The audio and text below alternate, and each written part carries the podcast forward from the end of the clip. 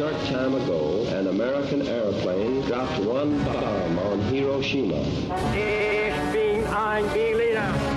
Mr. Gorbachev, tear down this.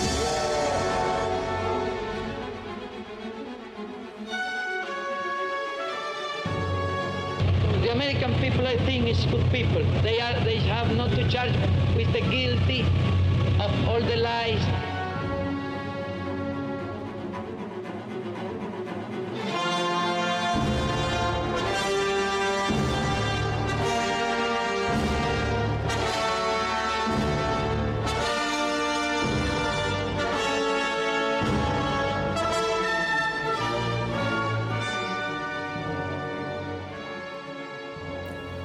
Welcome back to the Cold War Show. A bit of a special episode today. I have a guest, and I'm Sans Ray Harris, only because I was recording this interview in the evening of my time in Brisbane, and uh, would have been like 2 a.m. in the morning for Ray. So, uh, my guest today, very excited to have this man on, Dov Levin. He's assistant professor the Department of Politics and Public Administration at the University of Hong Kong, formerly of Carnegie Mellon, and he uh, done some pretty major research in the last couple of years on what he refers to as partisan electoral intervention by the great powers.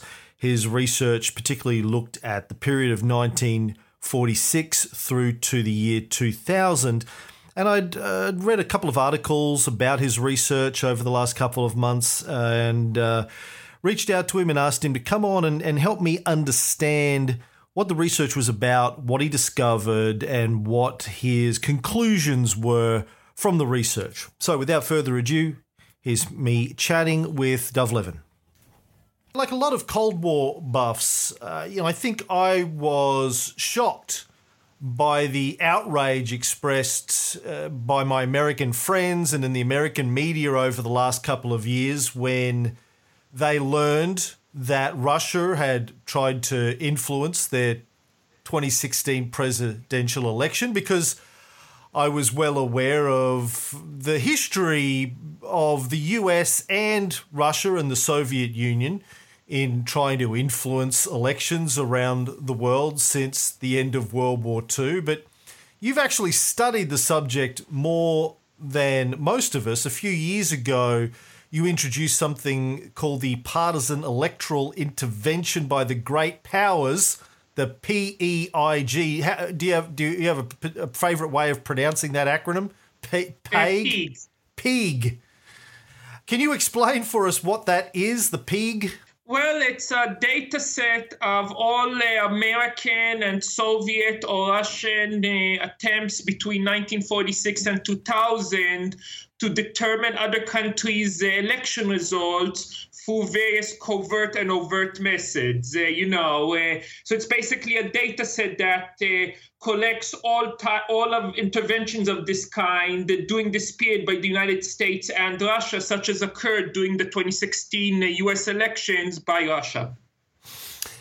And what prompted you to do this research?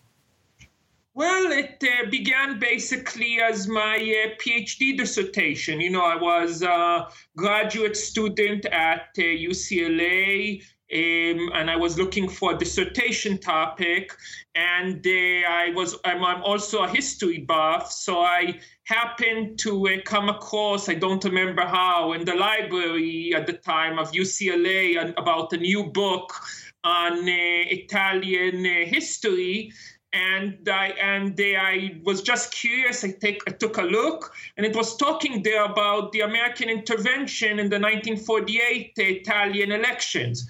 So I read it. It said, "Oh, this sounds very interesting. It looks like an interesting dissertation topic." So I began, you know, taking a look. Saw that there's very little uh, research on it. Then my uh, advisor said, "This would. It sounds like an interesting idea. Go with it." So I began doing research uh, on uh, this topic, and uh, as the saying goes, I didn't look back since. For a start, were you shocked when you started to do the research that there wasn't a great body of research already that had been done on this?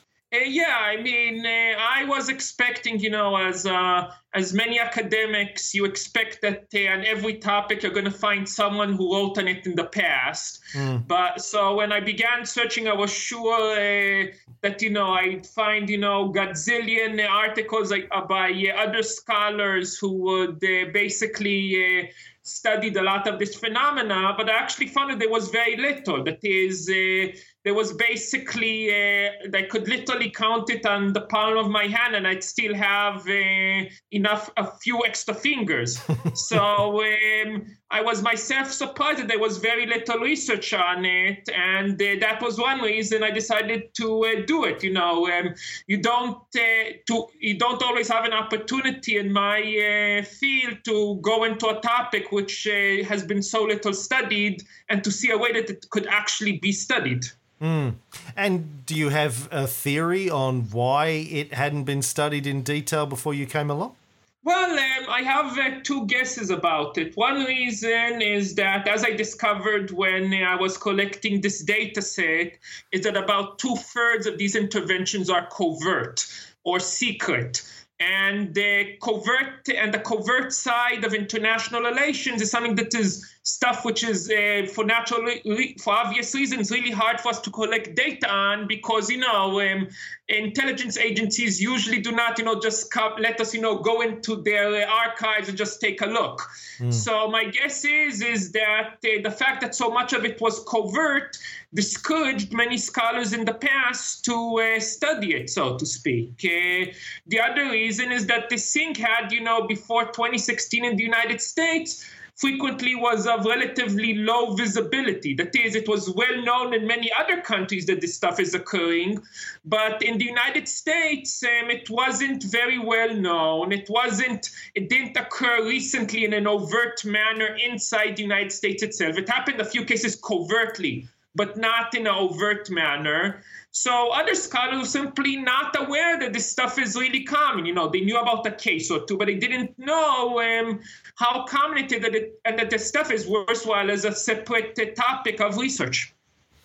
I mean, during the entire Cold War period, from the end of World War II through to the fall of the Soviet Union, there was constant talk in the United States about the Soviets trying to uh, undermine their political system. I would have thought that it was quite a, a big topic uh, for for many decades. Well, I mean, um, there was in the 70s a small uh, burst of interest because of the whole uh, discovery of uh, a lot of the behavior of the CIA in other ways, you know, the assassination plots, the covert coup d'etats. So among that, that also had some uh, temporary burst of interest.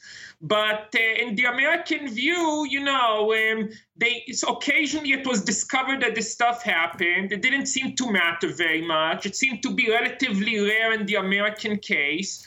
So uh, many people uh, were not aware that it is, you know, um, common enough to be uh, studied as a separate phenomenon. I mean, that's at least my assumption. And others who thought that it could be an interesting topic uh, thought that you know that a lot of this stuff was still covert and that they could not collect enough data on it to do something of interest and uh, mm.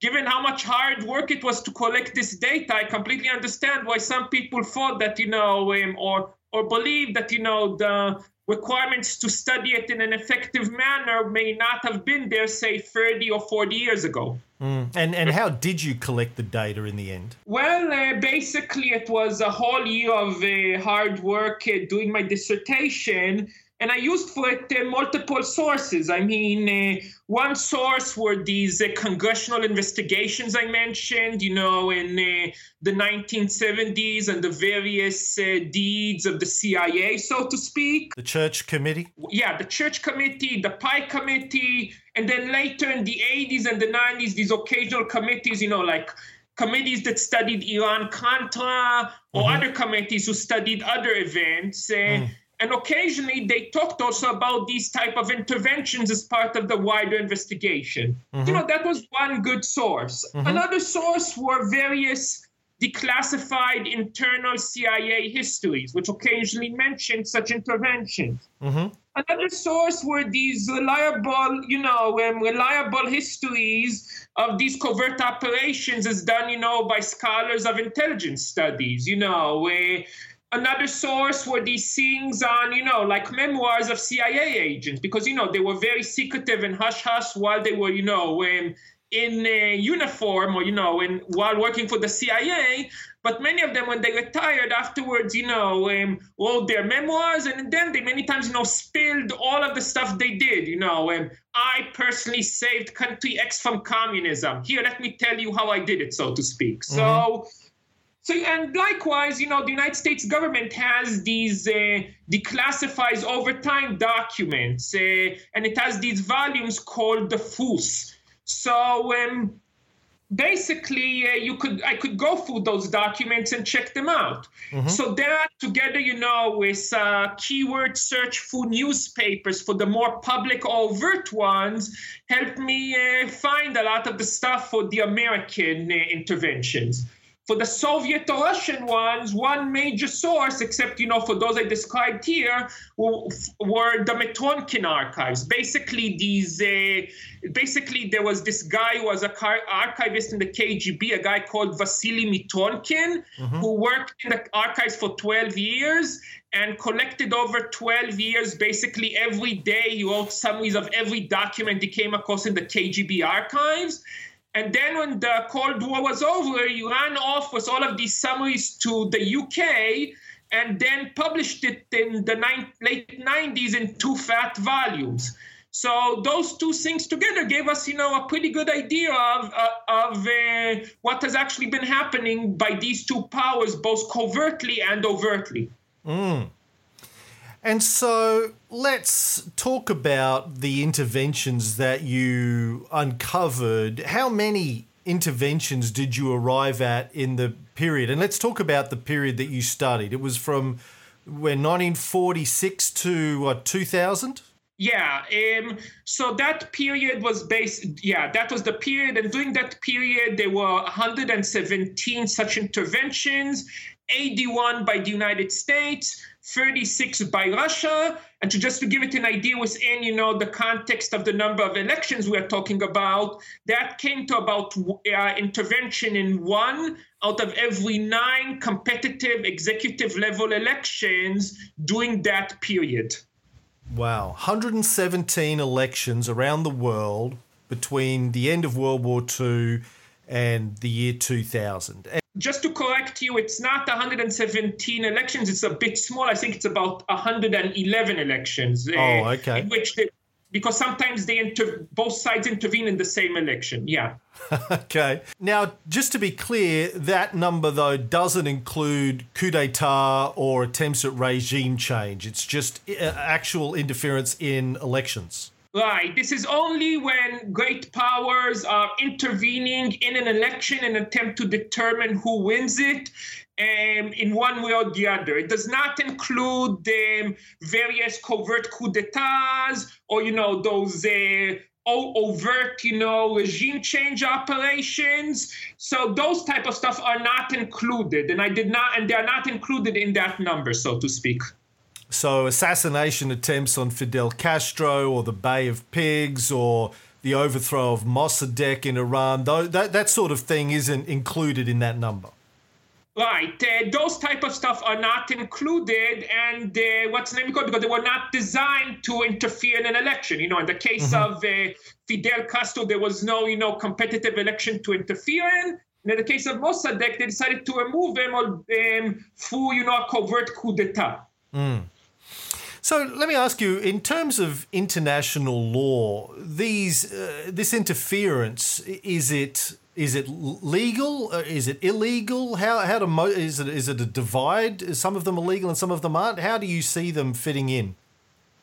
Well, I mean, basically, under international law in general, the idea is that, you know, interference is a by countries in other countries' affairs is illegal, with a few very narrow exceptions, like, you know, for example, uh, humanitarian interventions to stop, you know, crimes against humanity.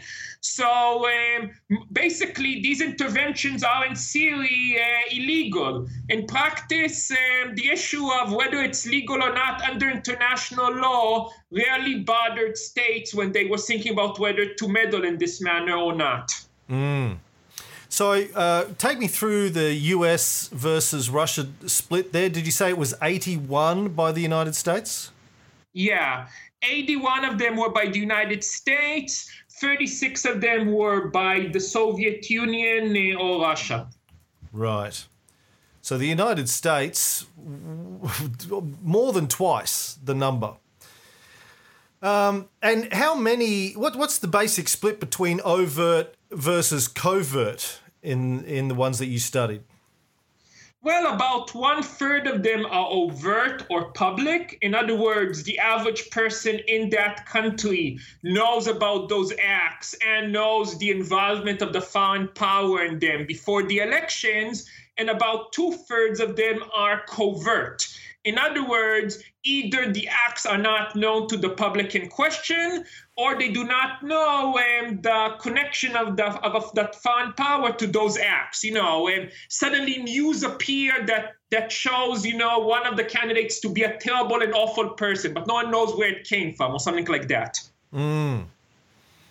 Um, which tends to be the more effective in in uh, versus overt versus covert? Well, um, overall, actually, the overt, when it comes, you know, to uh, things like, for example, who, you know, moves the needle more, the overt ones actually uh, are more effective. In other words, they are more likely to change the result. And the and I find in uh, one of my pieces where I did a statistical analysis on, you know, that uh, data set I mentioned, PEIG, that an average um, overt interventions increase the vote of the side that the great power is trying to assist by 3% more than the covert ones. Hmm. And the underlying logic is that they're basically uh, when you are doing the overt ones, you are trying, you know, to shape the preferences of the voters directly you know, basically you could call it a way of outbidding um, the local leaders. You know, one leader says, you know, if you vote for me, there's gonna you're gonna have a chicken in every pot. If the other one says, if you vote for me, there'll be two chickens in every pot. And the great power comes in with its resource advantage and says, you know, if you vote for this guy, everyone's gonna get two chickens in every pot and a brand new car so um, as a result, they are more able to move the needle than covert interventions, which you know um, usually are trying to affect voters' behavior indirectly. You know, you give money to one of the sides that they can then you know publish more ads and hopefully you know cause people to change their mind and things like that you know that it strikes me as counterintuitive you would think like if we take the united states for example in 2016 if Russia had been more overt in trying to influence the election, you would expect that Americans would be up in arms and would uh, deliberately try and vote against what the foreign power was trying to achieve. But that sounds like in that period, the the Cold War period, that uh, wasn't the case more often than not. Well, uh, the basic idea here is that usually in these type of interventions, they involve cooperation between the foreign power and the, the side that is being assisted. So in cases where what you are talking about, you know, things like backlash, for example, can occur, usually the foreign power doesn't do an overt intervention. It only does a covert one. So they only do it overtly in situations where they're pretty sure that, you know, there will not be, you know, that type of reaction that you are mentioning. Hmm. Can you give us any examples of one of the overt interventions that was successful? Well, uh, for example, uh, what's name you call it? Uh, one example is uh, the American intervention in Italy in 1948 uh, that I mentioned earlier. That is, you know, the United States basically uh, gave hundreds of millions of dollars in um, in foreign aid to Italy on the one hand, and on the other hand, you know, made threats that if uh, the communists, which it didn't want to win, would win, then it would basically cut all of that aid. Mm-hmm. So that is uh, one example of an overt and pretty successful intervention. Yeah, on, on our show, we've uh, on our Cold War series, we've talked at length about the Marshall Plan, and uh, I've tr- tried to give the perspective that I've developed over the years of studying the Marshall Plan that, as opposed to the way I think it's normally viewed by a lot of Americans and, and other people around the West, as a great act of charity on behalf of the Americans to Western Europe, it was really little more than uh, them buying the political and economic loyalty of those countries. And now that's not to say it was a bad thing or they shouldn't have or it had a positive or a negative outcome, but it was really buying the uh, uh, buying Western Europe out of the uh, hands of communist parties in those countries. Well, I mean, eh, it was part of it, of course, did have, you know, a motive of, you know, people were seeing, you know, that the Europe- Western Europeans were in a bad economic situation.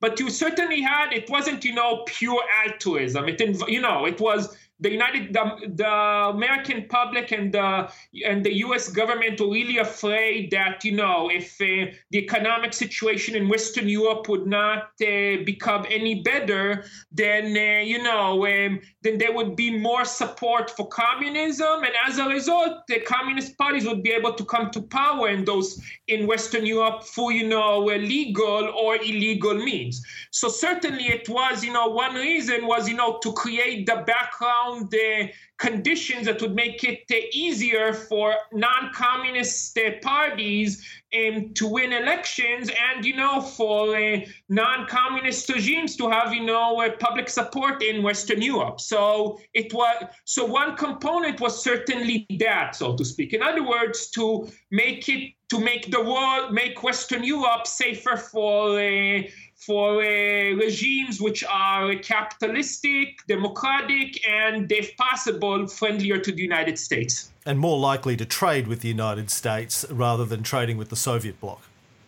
Yeah, I mean, that was, of course, another motive. Yeah, and the United States wanted to uh, make sure uh, that, you know, it would have, uh, that, you know, that it would have uh, markets around the world and in a form of, you know, um, long term uh, thinking, they understood that in order to have markets, they need to have uh, prosperous economies and some of their allies, because if not, their allies couldn't buy from them any products. Mm.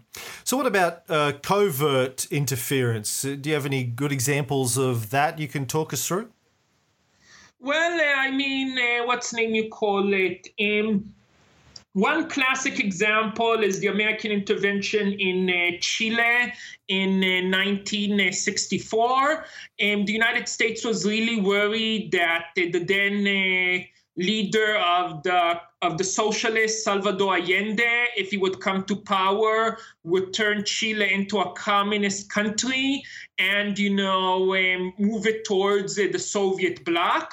So the United States did a mass, a pretty heavy covert intervention to stop it. So, for example, they gave something around at least $3 million in that time's money, which is today something like 30 or 40 million dollars in today's money um, to uh, the Chilean Christian Democrats and its leader Eduardo Frei for their campaign.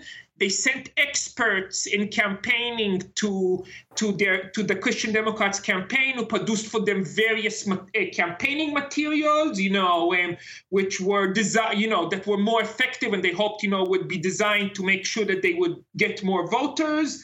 They also, you know. Um, helped, you know, um, alleviate secretly the various economic problems in Chile. Like, for example, you know, um, we know that at some point it even involved smuggling of meat into Chile when uh, they were suffering from a meat shortage. Because, you know, the more people would be in a in a good mood, the more likely they would be, um, in that view, to vote for to vote against uh, the communists. And uh, thanks to many of these measures, uh, as a result, uh, Eduardo Frei won that election in 1964. Mm. And what happened to uh, Allende? Well, uh, I mean, uh, six years later, he won the elections. Um, despite an American intervention. This was thanks to a Soviet intervention in his regard. Then he became the president of Chile for three years. And in the meantime, after they did not succeed in uh, preventing him from coming to power for meddling in an election, the US government decided instead to uh, basically uh, remove him for a coup d'etat. Um, as uh, as Henry Kissinger described, uh, basically um, they they they cannot permit you know food uh, misbehavior of people for a country to go communist. So they did various measures to encourage you know demonstrations inside Chile and to encourage a coup d'état such as you know harming the Chilean economy, which eventually three years later led to the coup d'état by Augusto Pinochet. And then uh, Allende had a fairly controversial death. I think it was uh, claimed to be suicide. Yeah, um, from the our best of knowledge, it was indeed suicide. In other words, that he basically thought it was about to be imprisoned by uh, the military, and he was not, and he knew exactly what could be the suffering they could be doing towards him. So he decided to uh, commit suicide. But not so that seemed to have been, you know, quote unquote natural.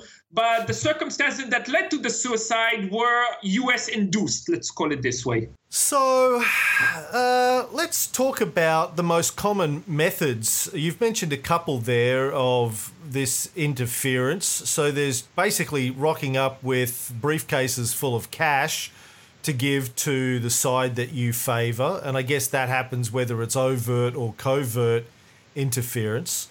Uh, what, what are some of the other most common methods you found in your research?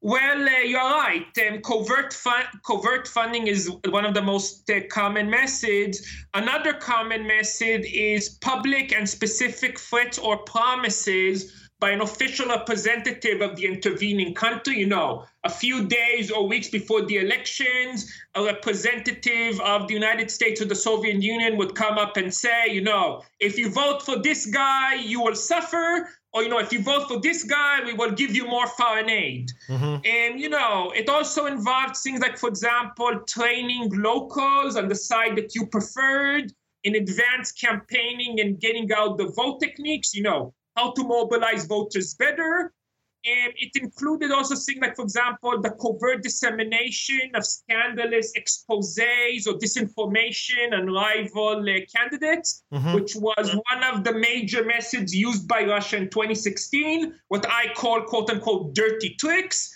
Mm-hmm. It also includes sometimes, you know, designing for the preferred side, you know, campaigning materials or sending to them campaign experts that tell them, you know, organize campaign strategy you know, polling advice, polling expertise, things like that. It sometimes includes, you know, things like, for example, the sudden new provision of a foreign aid or, you know, a significant increase in foreign aid right before the elections or other forms of material assistance. And it sometimes also includes, you know, the withdrawal of aid or other kinds of assistance right before the elections. Mm. So hmm. those are some of those are the major methods used for this purpose. Mm. Uh, what, what, do you include economic sanctions as part of this, or is that more in terms of regime change? Well, again, the question is when they are done and what is their purpose. If, mm. for example, a sanction is imposed two weeks before an election and it's uh, clear that it was done for this purpose, it would count. If those sanctions were imposed three years earlier for unrelated reasons, it wouldn't count. Unless they're trying to cripple the economy, so the next time there's an election, the people uh, know who to vote for. I'm thinking, in a modern context, Venezuela, for example. Well, I mean, usually when it comes to the imposition of uh, sanctions or other measures like that, what I find is the decision makers don't think that far ahead. You know, if they're thinking, if they're imposing sanctions today on a democratic country, they don't wait for the next two or three years down the line for it to have an effect on the election. They're hoping to have a more immediate term effect. And um, as for the case of Venezuela, while we don't know exactly how much the US was uh, involved in that particular case, I mean, under Hugo Chavez, what's name you call it, we are not sure. Under Trump, clearly that is, you know, part of a full scale, you know, regime change attempt, which is designed, you know, to uh, either have mass demonstrations bring down, uh, and, you know, the current leader of Venezuela, or you have a coup d'état, so to speak. Mm. So if sanctions are imposed, they are either done for unrelated reasons or done for other ways of regime change, like the United States is now doing in Venezuela against Maduro. You know, the sanctions aren't designed to get Maduro to lose the next election, like they are designed to uh, cause you know the Venezuelan military to overthrow him or mass demonstrations in uh, Venezuela to basically force him to leave power. Mm, mm when you talk about these numbers, Dov, like uh, 81 interventions by the United States, and you're talking about some of the the meth- methods that they commonly use, like spreading disinformation. It, it, it's always frustrated me when talking to my American historian friends, and we talk about countries like uh, Cuba under Castro uh, or Venezuela under Hugo Chavez and uh, you know when when those guys claim that uh, the Americans are trying to destabilize their country politically and economically through influencing the media, and my American friends go, "Oh, that's just that's ridiculous. It's conspiracy theories." When from your research, that is actually a, a fairly standard standard modus operandi for CIA involvement in destabilizing these elections. Is that true? Well, I mean, in the case of Cuba, it never, it didn't have elections under Castro, so it's uh, not exactly uh, applicable. Although the United States government did in the 60s and 70s try to overthrow him, and we know of an attempt to overthrow him as late as 2011. So certainly there has been attempts, although non-electoral ones, on and off to uh, remove him. As for Hugo Chavez, there have been some uh, accusations in this regard by him that uh, the United States has tried uh, to intervene in Venezuelan elections for this purpose. Uh, for my knowledge, in 98 and in 2000, that wasn't the case. It is possible it was in later elections, but I haven't had an opportunity to check it out yet. So uh, I, another few years after I uh, expand my data set, I'll be able to give you a better answer about uh, Venezuela.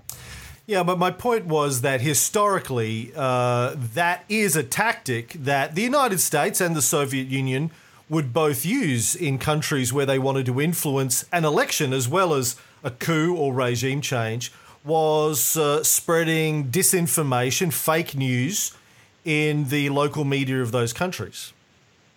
Yes, I mean, that was one method used by both interveners mm. in order to try to affect some elections. Yes, mm-hmm. that is one uh, common tool that has been used for the purpose of affecting, affecting elections.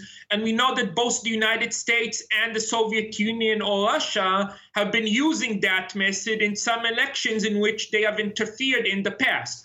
Naturally, that should not be seen as, you know, in any way, shape, and form, meaning that, you know, uh, there as some more justification for, you know, uh, what Putin did in the United States in 2016. It's just saying that they did use it in the past, so to speak. And the United States used it in Russia itself as recently as 1996, didn't it, to support the election of Boris Yeltsin or re election of Boris Yeltsin? Well, they did intervene in uh, Russia, although not through dirty tricks. They did use, they did, however, intervene pretty heavily there to in, to help him. And the logic there was basically that uh, the United States was really, really worried that uh, the communists under Zyuganov would win the election and then, you know, turn back the clock another very good reason to worry about it because Yeltsin's first term was uh, not very good for Russia economically or otherwise. You know, life expectancy of the average Russian do- dropped by about 10 years. You know, um, it was stuck in a bloody civil war in Chechnya and you know his, um, and there's you know we have polling from Russia, which was at the time pretty reliable, showing that that Yeltsin was down to uh, about six percent or something like that, and the alternative, except for him and the communists, was also not very nice. I mean, uh, one of his main competitors was a guy who was a certified lunatic. I mean, he was literally released from uh,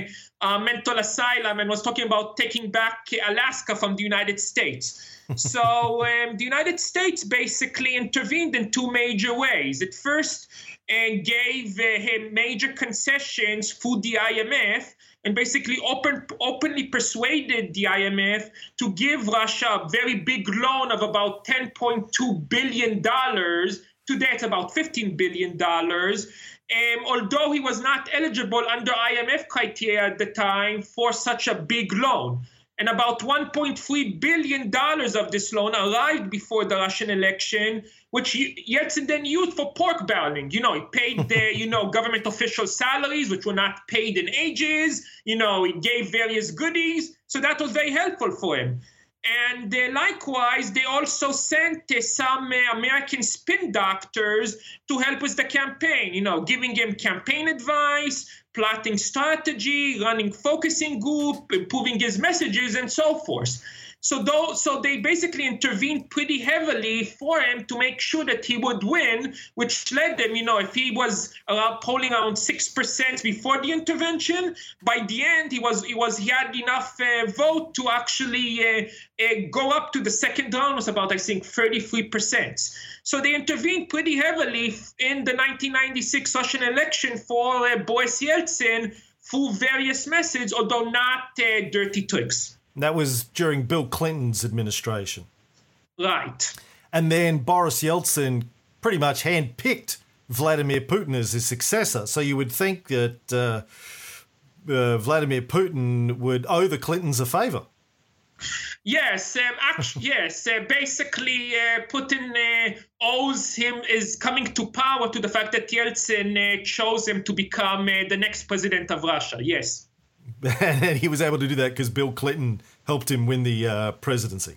Right. Those are what is called a completely unexpected uh, results. Yeah. yeah, that's the problem with interventions. You never really know what's gonna, what the uh, long-term impact of your intervention is going to be. So, in your experience, uh, Dov, do you do you think the level of U.S. interference in these foreign elections is generally well known today by the general public in the United States, uh, in in the media that you've done over the last couple of years? What kind of reception do you get? Are people skeptical of these numbers, or are they blasé about them? Well, I mean, I've done uh, multiple uh, media interviews to various uh, American media bodies many Americans are simply not aware of this record. You know, they know that there were in the past a few cases like that, you know, like Chile of 1970 or Italy in 1948. But they are not aware of the wider record, which is again not their fault, given that until very recently there was very little academic research on that topic. And you know, most of them, uh, you know, um, uh, basically, you know, um, take that take that in stride, and uh, you know, uh, and uh, see that as you know, uh, interesting information to learn about that particular issue. Mm. And did your study, did your research get a lot of coverage in the U.S. media and academia?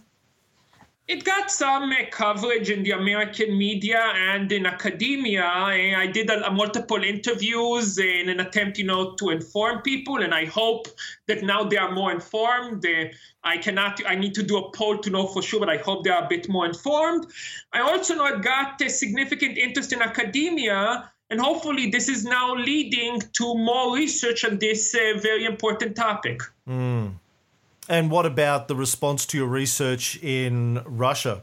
Well, um, what's the name you call it? Um, I, uh, I, my understanding is is that uh, Russia, that uh, some Russian media organs decided to uh, use my research as uh, evidence that supposedly it was a okay for Putin to do whatever he wants, which I am, you know, see it as an unacceptable uh, and use and actually a misuse of uh, my research, so to speak, because as I'm saying, uh, you know, um, this record does not, in my opinion, give, you know, any uh, justification for Vladimir Putin, so to speak, or for his behavior in 2016. So, to my best of knowledge, they have uh, multiple times uh, tried to use it as, in my opinion, an unjustified justification for uh, Vladimir Putin's uh, own behavior in 2016.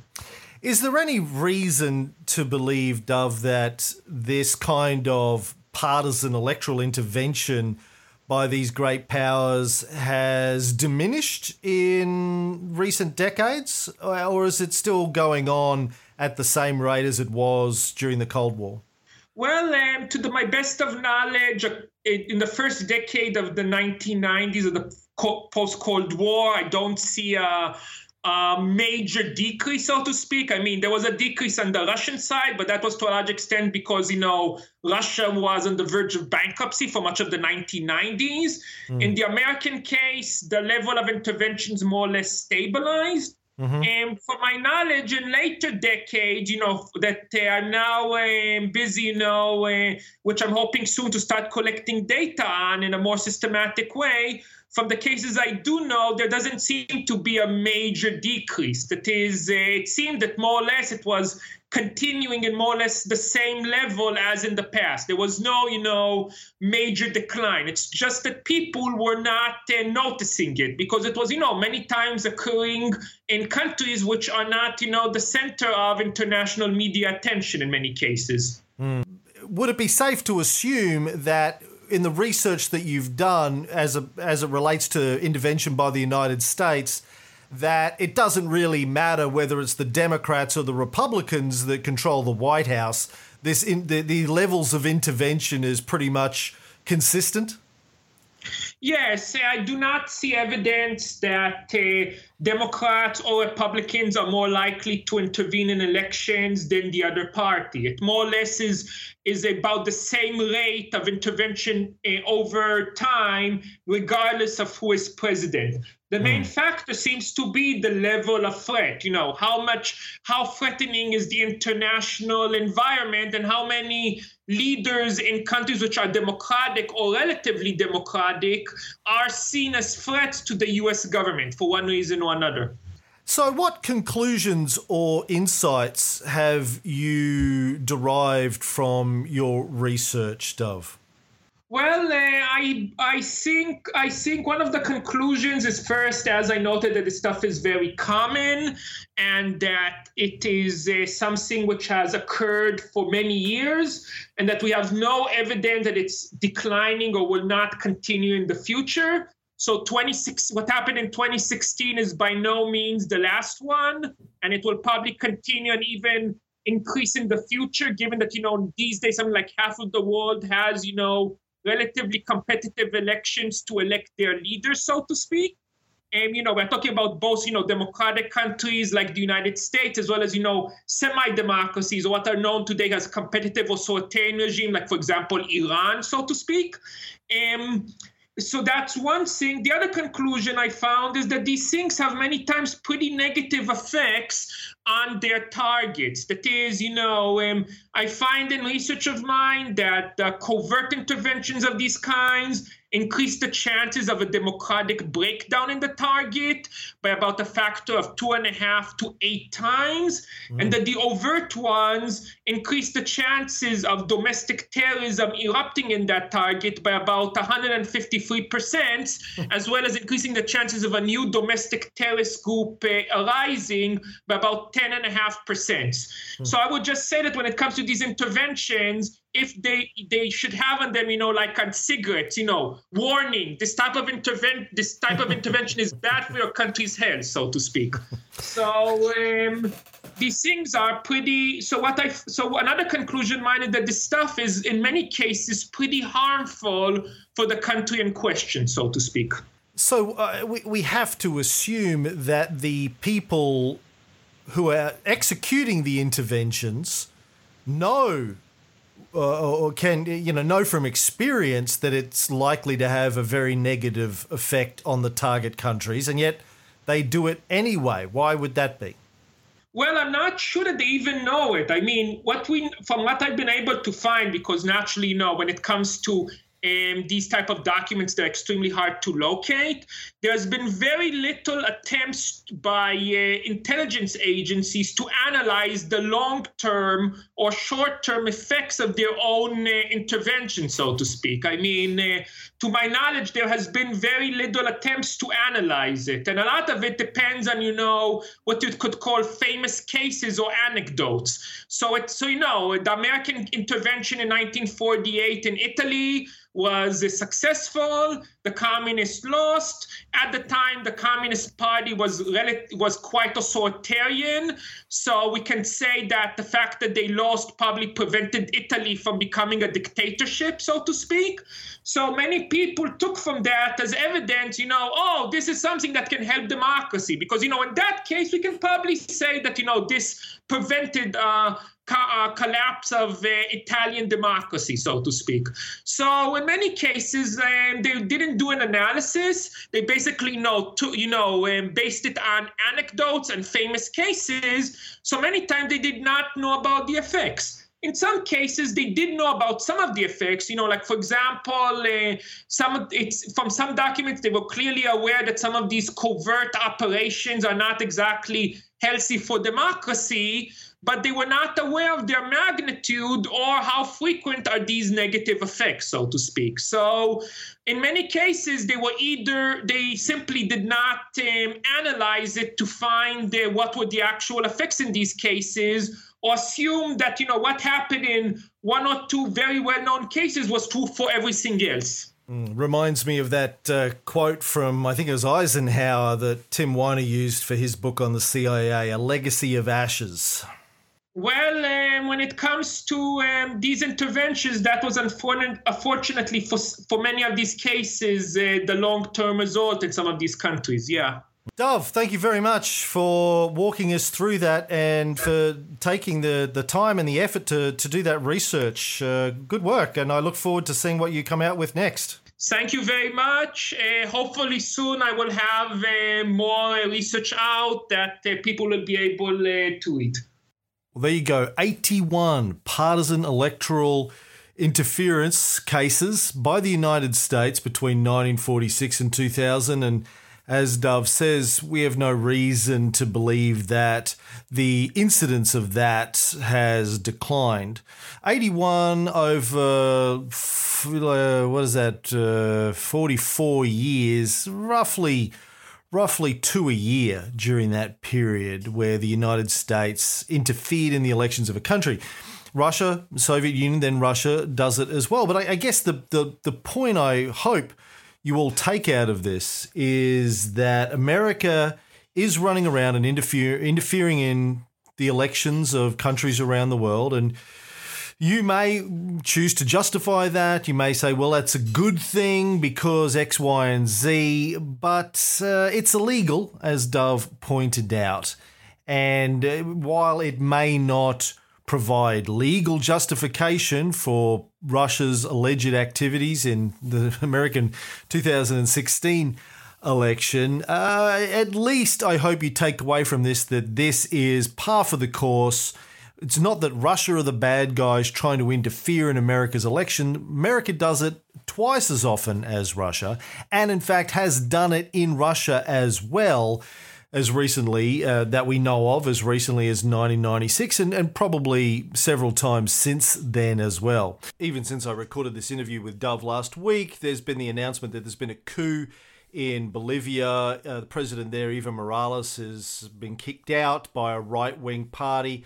And this being Latin America and being a right wing party, it's safe to assume that there's a high probability that the CIA was involved in there to some extent. And uh, we'll probably be looking at that on the show next week. So there you go. Hope you enjoyed that. You can uh, check out Dov Levin online. You can follow him at Twitter at Dov underscore Levin, D O V underscore L E V I N. I'll be back next week with a regular episode with Ray. Have a good week.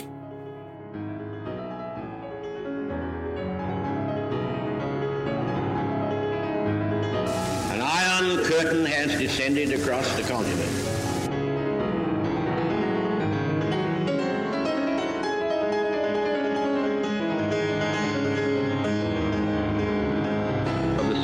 Military buildup on the island of Cuba. The purpose of these bases can be none other than to provide a nuclear strike capability against the Western Hemisphere.